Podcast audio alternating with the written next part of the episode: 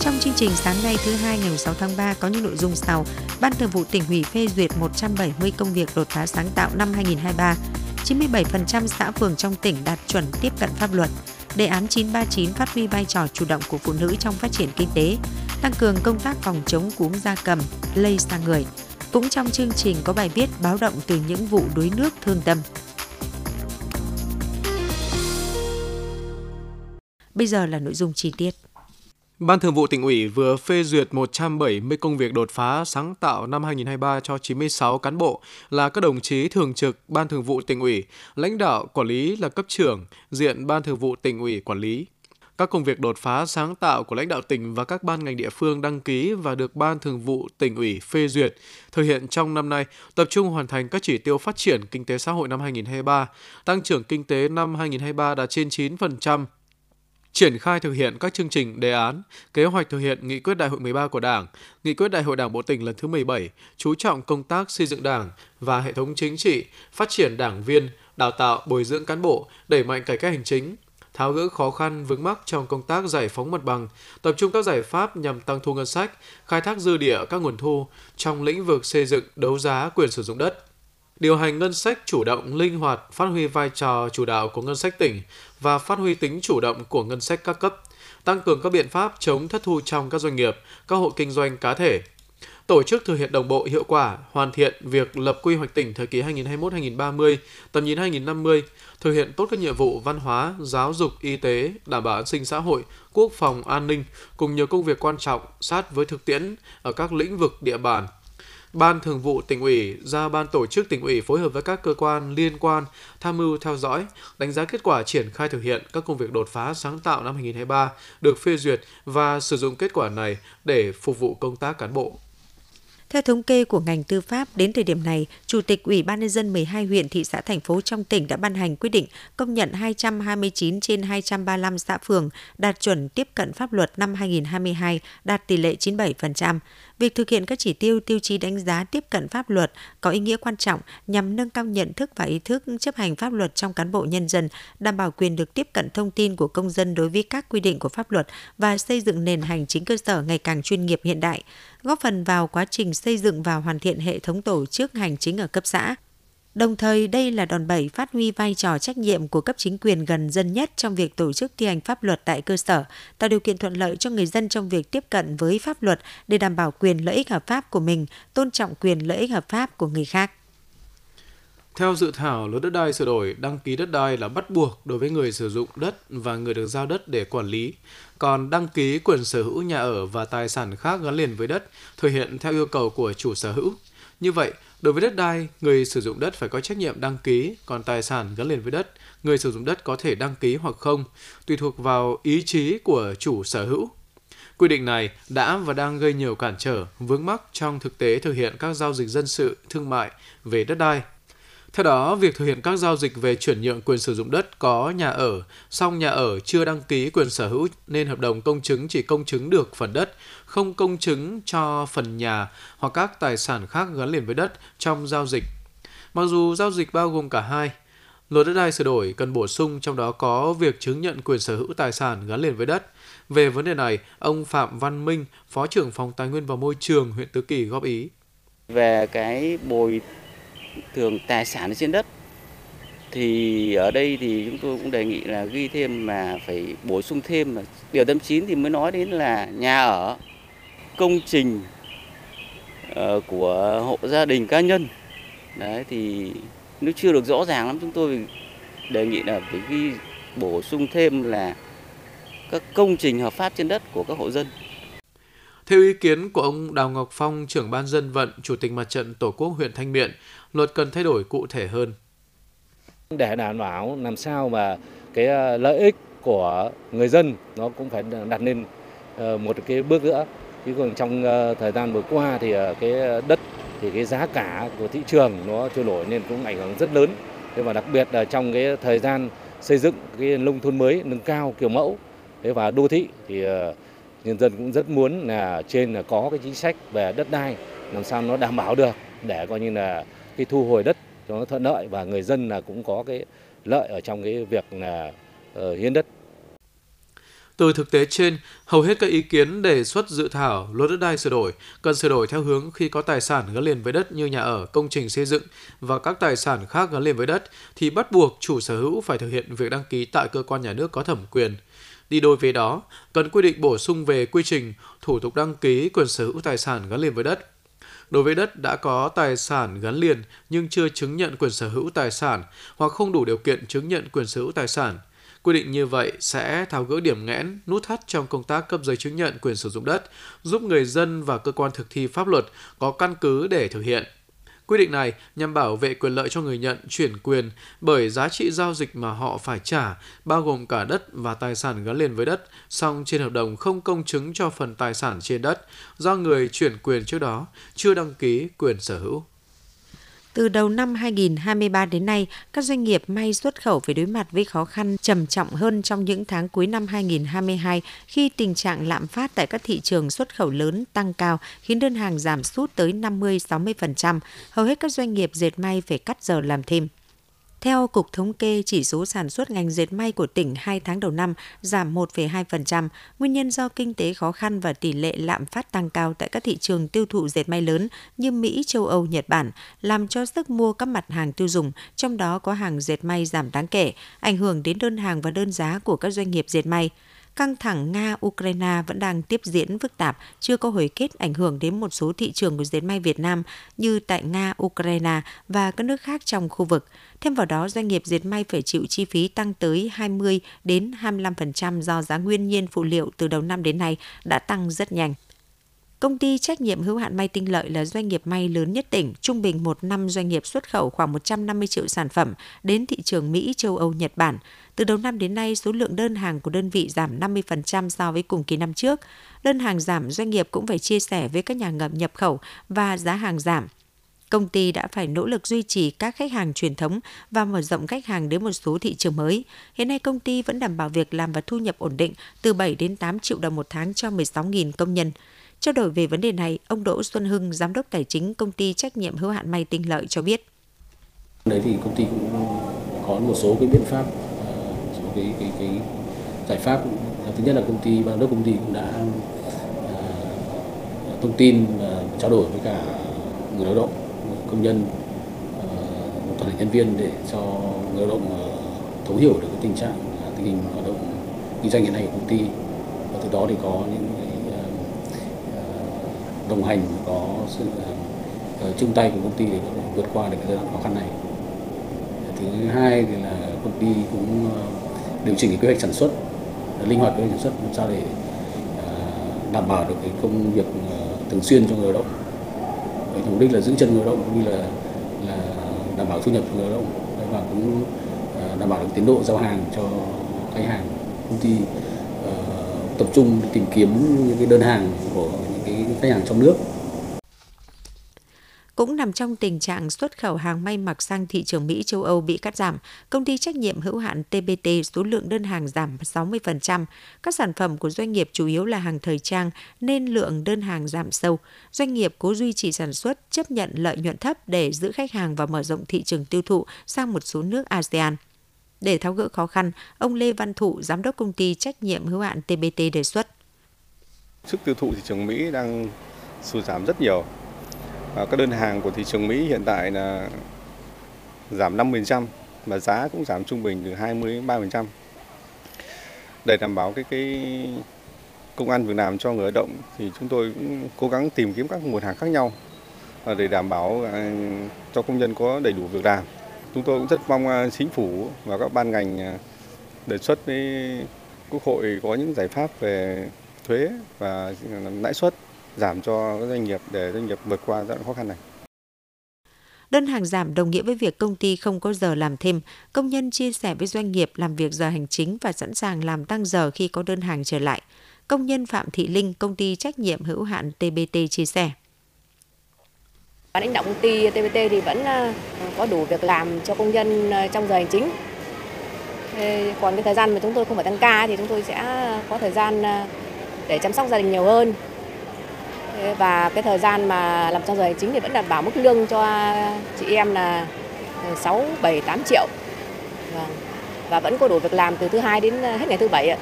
chưa phải nghỉ ờ, ờ, khi nào mà đơn hàng nhiều ấy thì chúng tôi để sẵn sàng tăng ca. Thực tế cho thấy hầu hết các công ty may đều bị giảm đơn hàng. Trước tình hình đó, nhiều doanh nghiệp đã mở rộng thị trường nội địa như công ty trách nhiệm hữu hạn may Vĩnh Thịnh, công ty cổ phần may hay, công ty dịch vụ và thương mại Kim Sơn. Thiếu đơn hàng là tình trạng chung hiện nay, khiến nhiều doanh nghiệp dệt may gặp khó khăn trong duy trì hoạt động sản xuất và giữ chân người lao động. Để vượt qua giai đoạn khó khăn này, các doanh nghiệp mong muốn có những chính sách hỗ trợ đồng bộ của nhà nước được tiếp cận nguồn vốn vay ưu đãi. Bên cạnh đó, mỗi doanh nghiệp cũng cần phải chủ động ứng phó, bám sát thông tin về diễn biến thị trường xuất khẩu để có những điều chỉnh phù hợp, chuyển đổi đa dạng hóa các mặt hàng sản xuất, điều chỉnh phù hợp giữa các bộ phận trong thời gian tìm các đơn hàng mới. Nhằm giúp phụ nữ tự phát triển kinh tế, tạo việc làm bền vững, thời gian qua, Hội Liên hiệp Phụ nữ tỉnh đã thực hiện hiệu quả đề án 939 hỗ trợ phụ nữ khởi nghiệp giai đoạn 2018-2025. Các hoạt động thiết thực tạo cơ hội để phụ nữ tự tin, mạnh dạn vươn lên trong cuộc sống, làm giàu chính đáng. Thời gian qua, để thực hiện có hiệu quả đề án 939, các cấp hội phụ nữ trên địa bàn huyện Kim Thành đã tiến hành khảo sát, nắm bắt nhu cầu và khả năng khởi nghiệp, khởi sự kinh doanh của hội viên phụ nữ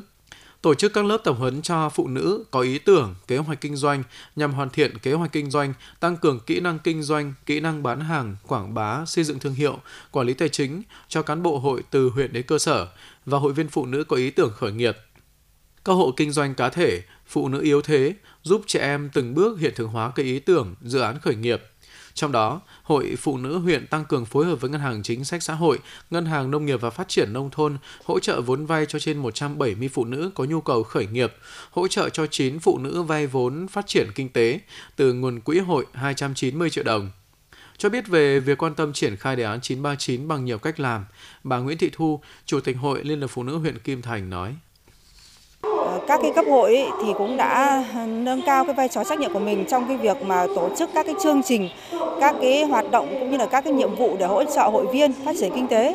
gia đình và cũng thành lập các cái mô hình liên kết để sản xuất cũng như là phát triển kinh doanh trên địa bàn huyện. Và hiện nay thì trên địa bàn huyện của chúng tôi là cũng khoảng ờ, trên 11 mô hình ờ, phụ nữ liên kết phát triển kinh tế trên các cái lĩnh vực như là kinh doanh, thế rồi là trồng trọt sản xuất, chăn nuôi vân vân là đã hoạt động rất là hiệu quả. Thế và thông qua các cái ờ, chương trình hỗ trợ phụ nữ phát triển kinh tế khởi nghiệp như vậy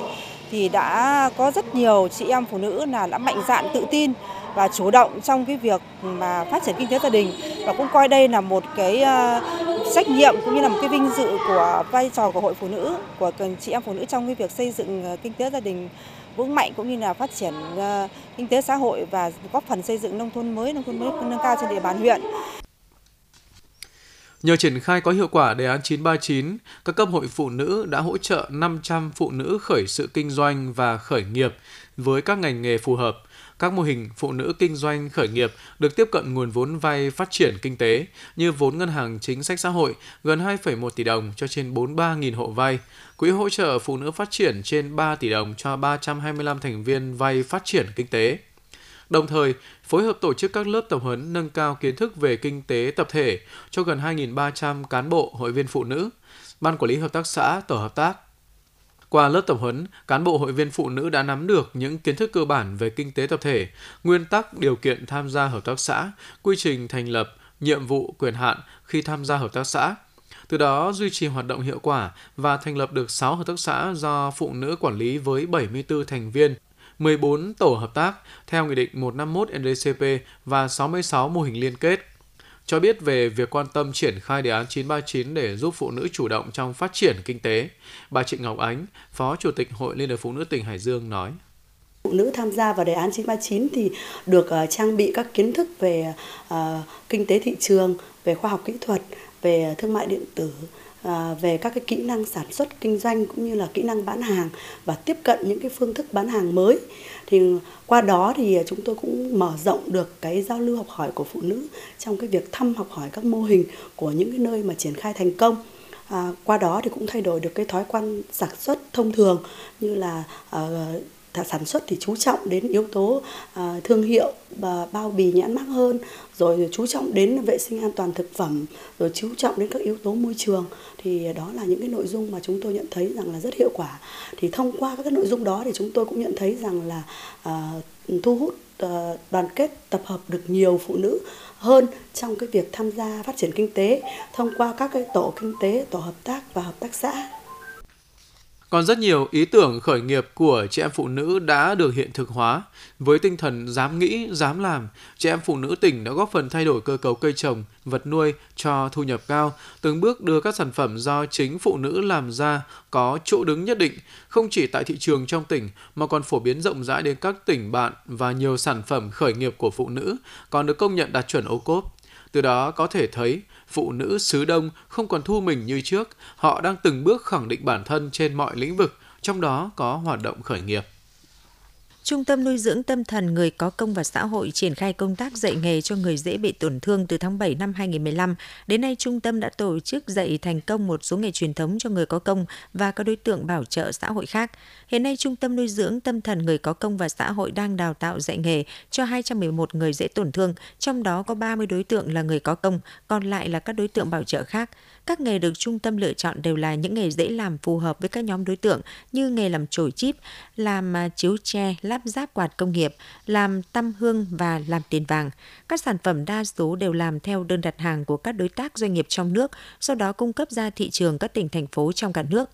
Theo thống kê đến nay, người có công và các đối tượng bảo trợ xã hội khác tại trung tâm đã lắp ráp được hơn 57.000 quạt công nghiệp, hơn 91.000 chổi chít, trên 3.300 chiếu tre, 11.075 kiện vàng mã xuất khẩu sang Đài Loan và trên 3.000 tấn tam hương xuất khẩu sang Ấn Độ với việc hướng dẫn cho người dễ bị tổn thương làm quen và học các nghề truyền thống và kết hợp thực hiện mô hình quản lý, chăm sóc nuôi dưỡng theo hướng mở với hóa liệu, tâm lý trị liệu và lao động trị liệu đối với các đối tượng nên đã giúp các bệnh nhân chiến thắng bệnh tật, ổn định sức khỏe, nhanh chóng tái hòa nhập cộng đồng. Gần 500 cán bộ hưu trí công tác qua các thời kỳ tại Agribank chi nhánh tỉnh Hải Dương và Agribank chi nhánh Hải Dương 2 vừa gặp mặt nhân kỷ niệm 35 năm thành lập Agribank 26 tháng 3. Cách đây 35 năm, Thống đốc Ngân hàng Nhà nước Việt Nam ký quyết định thành lập Ngân hàng Nông nghiệp Phát triển tỉnh Hải Dương, tiền thân của Agribank chi nhánh tỉnh Hải Dương và Agribank chi nhánh Hải Dương 2. Đến nay, cùng với sự lớn mạnh về tổng nguồn vốn hoạt động, hệ thống Agribank trên địa bàn tỉnh Hải Dương có 23 điểm giao dịch phủ đều trên địa bàn tỉnh. Tại buổi gặp mặt, đại diện lãnh đạo hai chi nhánh khẳng định những đóng góp tích cực của các thế hệ lãnh đạo, cán bộ đi trước đã tạo nền móng để thế hệ sau tiếp tục xây dựng phát triển, đưa hình ảnh Agribank trên địa bàn tỉnh xứng tầm thương hiệu và uy tín, làm tròn sứ mệnh của Ngân hàng Thương mại Nhà nước, kinh doanh đa năng, chủ lực và chủ đạo trong thị trường tài chính lĩnh vực nông nghiệp, nông thôn. Sáng qua mùng 5 tháng 3, Ủy ban nhân dân xã Định Sơn, huyện Cẩm Giàng tổ chức lễ hội chùa Giám lần thứ 40, tưởng niệm đại danh y Thiền sư Tuệ Tĩnh. Chùa Giám xã Định Sơn là di tích lịch sử văn hóa có giá trị về kiến trúc, điêu khắc, lịch sử và y học cổ truyền. Chùa được khởi công xây dựng từ thời Lý ven sông Thái Bình. Năm 1971, chùa được di chuyển về địa điểm hiện nay. Năm 1974, chùa được xếp hạng di tích lịch sử văn hóa quốc gia. Năm 2015, tòa cửu phẩm Liên Hoa thuộc di tích được công nhận là bảo vật quốc gia năm 2017, khu di tích Chùa Giám được công nhận là di tích quốc gia đặc biệt. Những năm qua, nhiều công trình trong khu di tích được xây dựng tu bổ tôn tạo, khai thác hiệu quả trong nghiên cứu khoa học, giáo dục truyền thống, phát triển du lịch. Hàng năm đã trở thành truyền thống lễ hội được tổ chức nhằm bảo tồn và phát huy các giá trị văn hóa, tỏ lòng tri ân công lao to lớn của đại danh y, thiền sư Tuệ Tĩnh, vị thánh thuốc nam của dân tộc, người có công xây dựng nền móng y dược Việt Nam – Lễ hội diễn ra trong 3 ngày 14, 15, 16 tháng 2 âm lịch. Lễ hội sẽ diễn ra các nghi lễ tâm linh, các hoạt động văn hóa văn nghệ và thể thao. Nằm trong chuỗi hoạt động của lễ hội đền tranh Xuân Quý Mão 2023 thuộc xã Đồng Tâm, huyện Ninh Giang, cùng với các hoạt động nghi lễ truyền thống trong hai ngày mùng 4 và mùng 5 tháng 3, tức 13 và 14 tháng 2 âm lịch, cũng đã diễn ra nhiều hoạt động văn hóa thể thao như bóng bàn, cầu lông, bóng truyền và dân tộc và các trò chơi dân gian, đi cầu kiều trên cạn, pháo đất, bịt mắt bắt dê, bắt chạch trong chum và đập niêu đất. Đây là các hoạt động thường niên được diễn ra mỗi dịp lễ hội đền tranh được tổ chức và thu hút đông đảo nhân dân địa phương, du khách thập phương về dân hương tham gia cổ vũ. Đặc biệt năm nay, huyện Ninh Giang đã mời đội bóng truyền hơi nam nữ đại diện cho huyện Vĩnh Bảo, thành phố Hải Phòng, địa phương lân cận và bốn đô vật nữ thuộc đội tuyển quốc gia về tham gia thi đấu tại lễ hội. Để chủ động ngăn chặn bệnh cúm gia cầm xâm nhập vào tỉnh và lây nhiễm sang người, Sở Y tế yêu cầu các đơn vị y tế trong tăng cường phối hợp với cơ quan quản lý chuyên ngành thú y các cấp trong việc giám sát phát hiện dịch cúm trên gia cầm, đặc biệt là tại các chợ gia cầm sống, kịp thời chia sẻ thông tin về tình hình dịch bệnh trên gia cầm và triển khai phối hợp trong điều tra xử lý ổ dịch. Sở Y tế yêu cầu Trung tâm Kiểm soát Bệnh tật tỉnh phối hợp với các cơ quan thông tin truyền thông trên địa bàn tỉnh, báo Hải Dương, Tri Cục An toàn Vệ sinh Thực phẩm tăng cường truyền thông về các biện pháp phòng lây nhiễm cúm gia cầm sang người, đặc biệt chú ý những khu vực có nguy cơ cao và những người chăn nuôi, buôn bán và giết mổ gia cầm về nguy cơ mắc bệnh, các biện pháp phòng tránh khuyến cáo mạnh mẽ người dân không sử dụng thực phẩm không rõ nguồn gốc, thực hiện an toàn thực phẩm trong giết mổ, chế biến gia cầm và các sản phẩm của gia cầm, không ăn tiết canh và không sử dụng gia cầm ốm chết không rõ nguyên nhân. Tăng cường giám sát phát hiện sớm các trường hợp nghi ngờ mắc bệnh nhất là người giết mổ buôn bán gia cầm, sản phẩm gia cầm sống, người có tiền sử đến từ khu vực đang có dịch, gồm dịch trên da cầm và ở người, kịp thời lấy mẫu xét nghiệm gửi về Viện Vệ sinh Dịch tễ Trung ương, xét nghiệm chẩn đoán xác định quản lý ca bệnh nếu có và xử lý không để bệnh lây lan ra cộng đồng. Ra soát lại số lượng hóa chất, trang thiết bị, vật tư trên cơ sở đó dự trù mua sắm để đảm bảo cho hoạt động phòng chống dịch, kiện toàn các đội cơ động phòng chống dịch, sẵn sàng hỗ trợ kịp thời các địa phương khi có yêu cầu các cơ sở điều trị tăng cường giám sát các trường hợp viêm đường hô hấp cấp tính, hội chứng viêm phổi nặng do virus và hội chứng cúm để phát hiện kịp thời các bệnh cúm AH5N1. Các bệnh viện sẵn sàng thu dung cách ly điều trị theo quy định của Bộ Y tế và thông báo kịp thời cho Trung tâm Kiểm soát Bệnh tật tỉnh để có biện pháp phòng chống dịch kịp thời. Toàn bộ lượng rơm thu gom được sử dụng làm thức ăn chăn nuôi hoặc cung ứng cho các hộ làm nấm, làm phân bón, che phủ cho cây trồng. Sau mỗi vụ thu hoạch lúa, nông dân thường có thói quen đốt rơm dạ để dọn đồng, chuẩn bị cho vụ mới. Thói quen này gây ô nhiễm môi trường, mất cân bằng sinh thái trên đồng ruộng. Trước thực tế này, một hộ nông dân ở xã Đức Sương, huyện Gia Lộc đã tiến hành thu gom mỗi năm khoảng 200 tấn rơm để tái sản xuất nông nghiệp. Nắm bắt nhu cầu sử dụng dơm dạ trong trồng trọt, chăn nuôi ngày càng tăng, hộ gia đình anh Hà Văn Sĩ ở thôn An Cư, xã Đức Sương, huyện Gia Lộc mạnh dạn đầu tư hơn 2,5 tỷ đồng mua 3 máy xích cuốn dơm tự hành và 3 máy cày bánh lốp có thêm tính năng cuốn dơm. Ngoài nguồn dơm từ diện tích canh tác hơn 100 mẫu đất tích tụ của gia đình, anh Sĩ còn thu gom của các hộ sản xuất ở trong xã, các huyện trong tỉnh như Ninh Giang, Thanh Miện, Bình Giang và các tỉnh lân cận như Thái Bình, Hưng Yên, Bắc Giang, Toàn bộ lượng rơm thu gom được sử dụng làm thức ăn chăn nuôi hoặc cung ứng cho các hộ làm nấm, làm phân bón, che phủ cho cây trồng. Năm nay anh Sĩ có kế hoạch đưa máy cuốn rơm vào khu vực miền Trung. Đây là năm thứ ba hộ gia đình anh Sĩ thu gom rơm sau thu hoạch để tái sản xuất nông nghiệp với sản lượng mỗi năm khoảng 200 tấn. Sáng qua 5 tháng 3, cơ quan cảnh sát điều tra công an huyện Bình Giang thông tin vừa làm rõ đối tượng dùng tiền đô la âm phủ để lừa đảo chiếm đoạt tài sản và đã khởi tố bị can. Tháng 1 năm 2023, Vũ Văn Tưởng, sinh năm 1992 ở thôn Thái Khương, xã Thái Dương, Bình Giang, tải trên mạng hình ảnh các cọc Việt Nam đồng về đăng lên Facebook Nam Vu 2 kèm theo nội dung thể hiện bản thân có khả năng mua bán tiền giả. Ít ngày sau, anh PDS xem được nội dung Facebook trên đã liên hệ hỏi mua tiền giả và được tưởng thông báo 20 triệu tiền thật đổi lấy 300 triệu đồng tiền Việt Nam giả. Chiều tối ngày 14 tháng 2, Tưởng nhận 20 triệu đồng rồi rủ anh S đến khu vực quán gỏi xã Vĩnh Hưng Bình ra ngồi chờ lấy tiền giả. Tưởng bảo xe taxi chở đi lòng vòng rồi quay lại quán gỏi chờ anh S về nhà nghỉ Thảo Nguyên ở xã Tân Hồng Bình Giang để giao tiền giả. Do không có tiền giả nên Tưởng chuẩn bị sẵn bọc đô la âm phủ để đưa cho anh S. Bằng các biện pháp nghiệp vụ, lực lượng cảnh sát điều tra tội phạm về kinh tế ma túy, công an huyện Bình Giang đã phát hiện thủ đoạn phạm tội của Tưởng. Hôm 17 giờ 45 phút ngày 14 tháng 2 tại nhà nghỉ Thảo Nguyên, khi Tưởng chuẩn bị giao tiền cho anh S thì bị lực lượng cảnh sát bắt quả tang thu giữ tăng vật. Thưa quý vị và các bạn, ngay trong những ngày đầu tháng 3, trên địa bàn thành phố Hải Dương đã xảy ra hai vụ đuối nước đã khiến hai cháu học sinh tử vong. Mặc dù chưa phải là dịp hè, nhưng các vụ tai nạn đuối nước thương tâm là hồi chuông báo động trong việc quản lý chăm sóc trẻ em. Phản ánh của phóng viên Ngọc Tiến. Khúc sông Đồng Dựng nơi cháu Nguyễn Hoài Nam 13 tuổi ở thôn Hoàng Xá 2, xã Quyết Thắng, thành phố Hải Dương tử vong là sông Nội Đồng, nằm cách xa khu dân cư. Hiện trường chỉ còn lại những cành hoa trắng và những chân nhang đã cháy hết mà gia đình, người thân thắp cho cháu. Vào khoảng 13 giờ ngày mùng 2 tháng 3, cháu Nam cùng với bạn học ra sông để tắm. Cả hai bám vào cây chuối để bơi chung thì cháu Nam bị tuột tay, chìm xuống nước. Khi nhận được tin báo, người dân đã tổ chức tìm kiếm và vớt lên nhưng cháu Nam đã tử vong. Mặc dù chưa vào hè, thời tiết khá lạnh, nhưng các cháu vẫn ra sông để tắm mà không có người lớn quản lý, cộng với việc chưa thành thục kỹ năng bơi đã dẫn đến tai nạn thương tâm. Ông Lê Văn Thảo, Chủ tịch Ủy ban nhân dân xã Quyết Thắng, thành phố Hải Dương cho biết. À, đây là một sự việc rất là đáng tiếc cho gia đình và nhà trường cũng như là địa phương. Thế và ngay sau khi nhận được à, thông tin thì à, chúng tôi đã cử lực lượng công an cùng với lại à, các ban ngành đoàn thể xuống trực tiếp địa bàn hiện trường để hỗ trợ gia đình, trục vớt coi như là thi thể cháu bé lên bờ thế và đưa về để gia đình để tập trung lo hậu sự cho cháu. Chúng tôi đã chỉ đạo ngay các ban ngành đoàn thể và đặc biệt là các nhà trường À, quan tâm quán triệt à, tới à, từng học sinh rồi thì chủ nhiệm lớp rồi thì hội cha mẹ học sinh thế và các ban ngành đoàn thể của xã thì tập trung tuyên truyền cho cán bộ hội viên và nhân dân thực hiện tốt cái việc là quản lý con em Trước đó ngày 1 tháng 3, trên địa bàn phường Việt Hòa cũng xảy ra một vụ đuối nước khiến một cháu nhỏ sinh năm 2015 tử vong.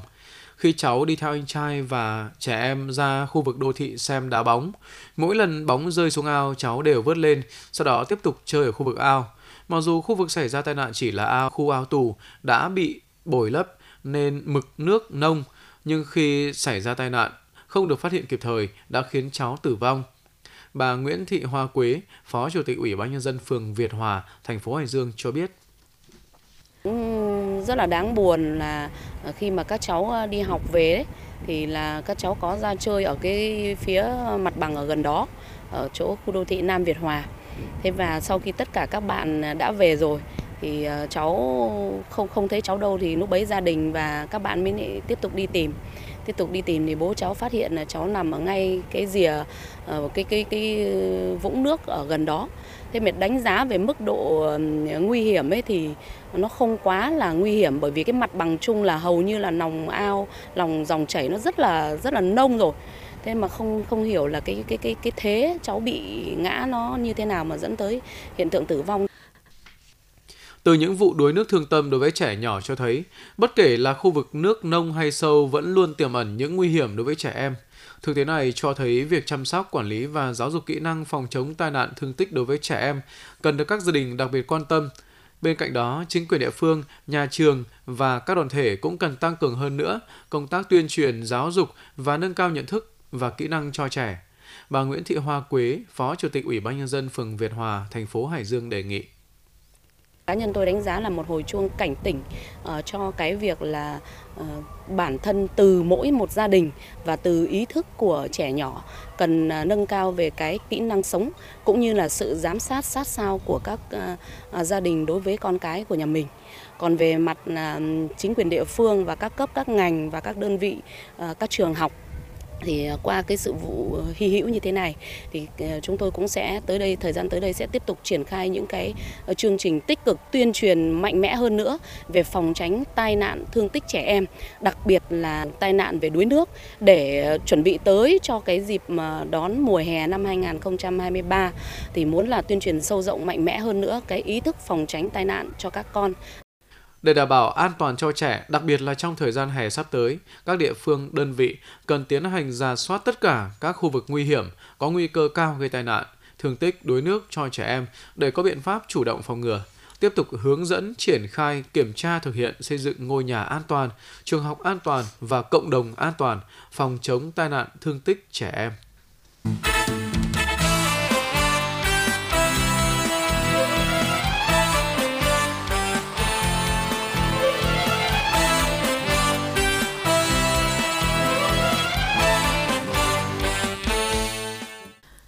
Sau đây là các chương trình phát sóng tiếp theo đến 9 giờ, 7 giờ thông tin sức khỏe, 7 giờ 15 phút cuộc sống muôn màu, 7 giờ 30 phút ca nhạc, những bài hát đi cùng năm tháng, 8 giờ khoa học công nghệ, 8 giờ 15 phút không gian văn hóa, 8 giờ 45 phút pháp luật với người dân, 9 giờ thời sự. Quý vị và các bạn vừa nghe chương trình Thời sự sáng của Đài Phát thanh Truyền hình Hải Dương do Hoàng Hiển, Phương Nga, Đình Huy, Thu Hà thực hiện chịu trách nhiệm nội dung Phó Giám đốc Đặng Đình Long. Chương trình sẽ được phát lại vào 9 giờ. Cảm ơn quý vị và các bạn đã quan tâm theo dõi. Tiếp sau đây là chuyên mục Thông tin sức khỏe.